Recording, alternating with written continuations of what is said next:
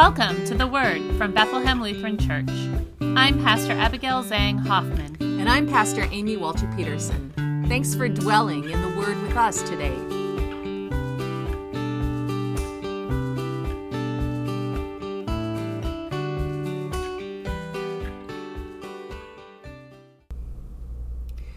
We have two readings for the sixth Sunday after Pentecost, July 9th, one from Romans and the other from the Gospel of Matthew.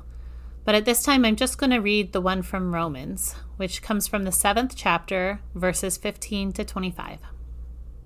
I do not understand my own actions, for I do not do what I want, but I do the very thing I hate. Now, if I do what I do not want, I agree that the law is good, but in fact, it is no longer I that do it, but sin that dwells within me. For I know that nothing good dwells within me, that is, in my flesh. I can will what is right, but I cannot do it. For I do not do the good I want, but the evil I do not want is what I do. Now, if I do what I do not want, it is no longer I that do it, but sin that dwells within me. So I find it to be a law that when I do when I want to do what is good, evil lies close at hand. For I delight in the law of God in my inmost self but I see in my members another law at war with the law of my mind, making me captive to the law of sin that dwells in my members. Wretched man that I am, who will rescue me from this body of death? Thanks be to God through Jesus Christ our Lord. So then, with my mind, I am a slave to the law of God, but with my flesh, I am a slave to the law of sin. The word of the Lord. That reading from Romans is kind of a doozy. All that language about sin and flesh and evil and the law. But I actually think it includes one of the most honest confessions in all of Scripture. I do not understand my own actions, for I do not do what I want, but I do the very thing I hate. For I do not do the good I want, but the evil I do not want is what I do. This sums up my confession every time I find myself sitting with a regret. All the thoughts that come to mind when we confess our sins as we gather at the font at the beginning of worship. And I recall the ways that I have not loved God or my neighbor very well at all. I do not do the good I want, but the evil I do not want is what I do.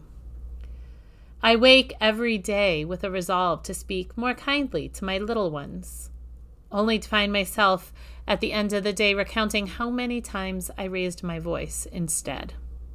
I preach about compassion only to find judgment invading my thoughts. I want to be more faithful, more prayerful, more generous, only to find myself doing what I've always done. I imagine I might not be alone in this experience. Paul's confession in today's reading from Romans is more than just a confession, it's a way of thinking about our human predicament. Why is it that we pave the road to hell with our good intentions, as the old saying goes? Why do we not do the good we want, but the evil we do not want instead? Paul's answer is summed up in the words of the more traditional confession that we use for worship.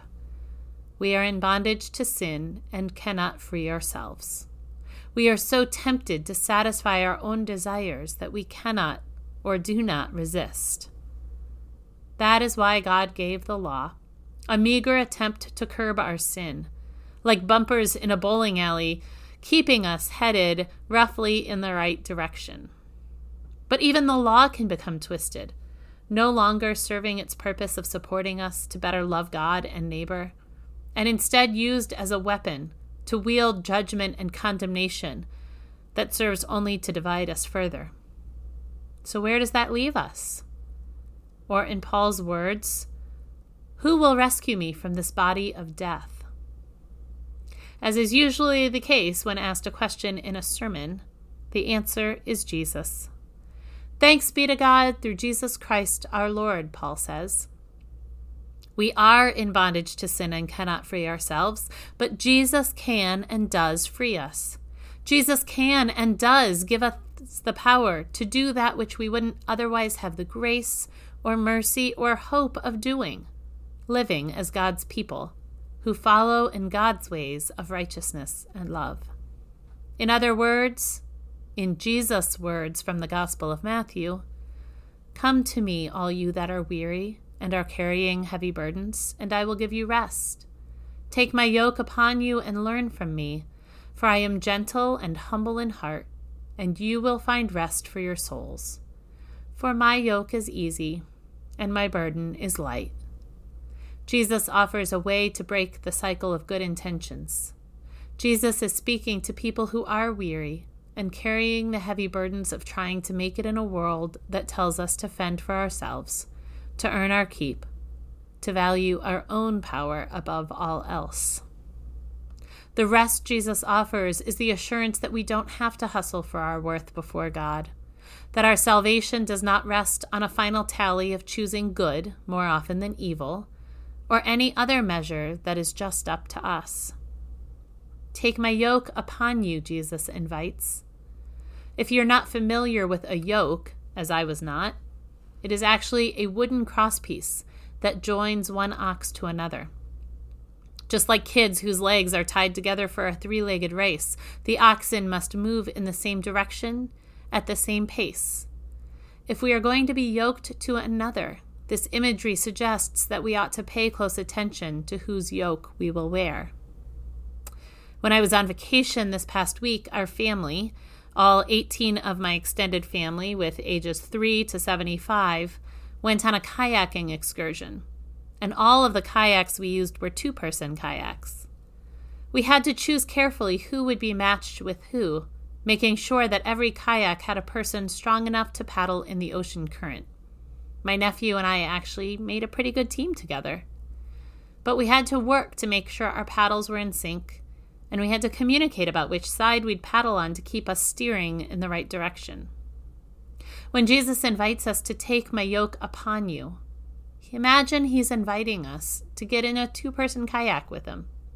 He's not just standing on the shore giving us directions, he gets in the boat and shares the responsibility with us. When Jesus invites us to learn from me, he does not simply mean listen to me.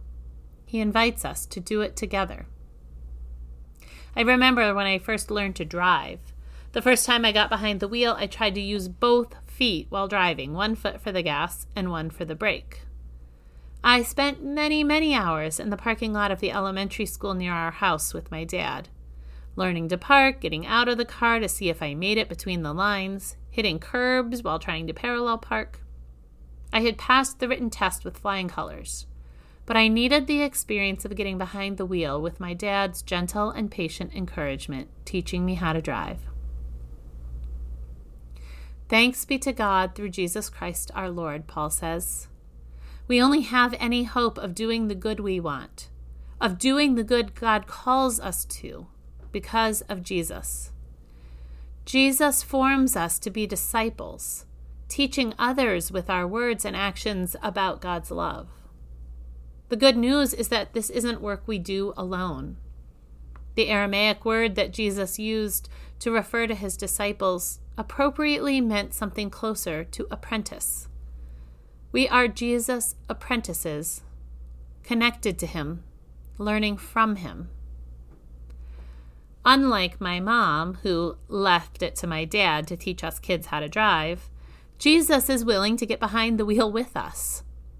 Talk us through the steps we need to take, making good on his promise to be with us always, even to the end of the age. Now we know that Jesus most often shows up in our friends and in our neighbors, and even our parents. They are the people that show us how to love and how to forgive, how to be generous, how to act with compassion and kindness. And as we learn, we do the same for others. Jesus is with us in their faces, in their presence. Come to me, all you that are weary and are carrying heavy burdens, and I will give you rest, Jesus says. This rest comes as we indeed take Jesus' yoke upon us and learn from him learn from one another.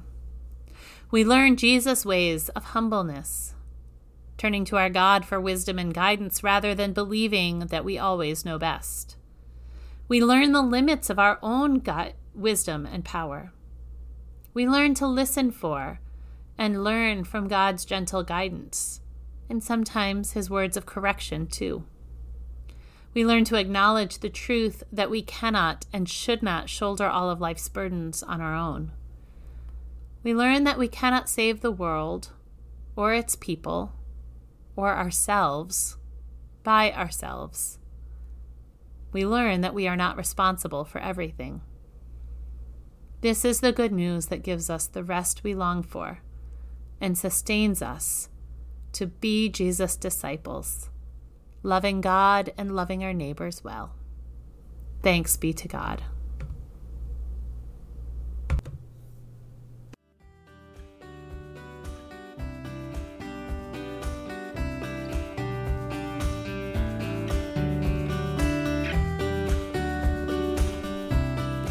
We hope you've been fed by the word this week. Don't miss an episode. Be sure to subscribe wherever you listen to podcasts and share your feedback with us at the word at blcfairport.org. And if you'd like to learn more about Bethlehem Lutheran Church or support the ministry we share, including this podcast, please visit www.blcfairport.org.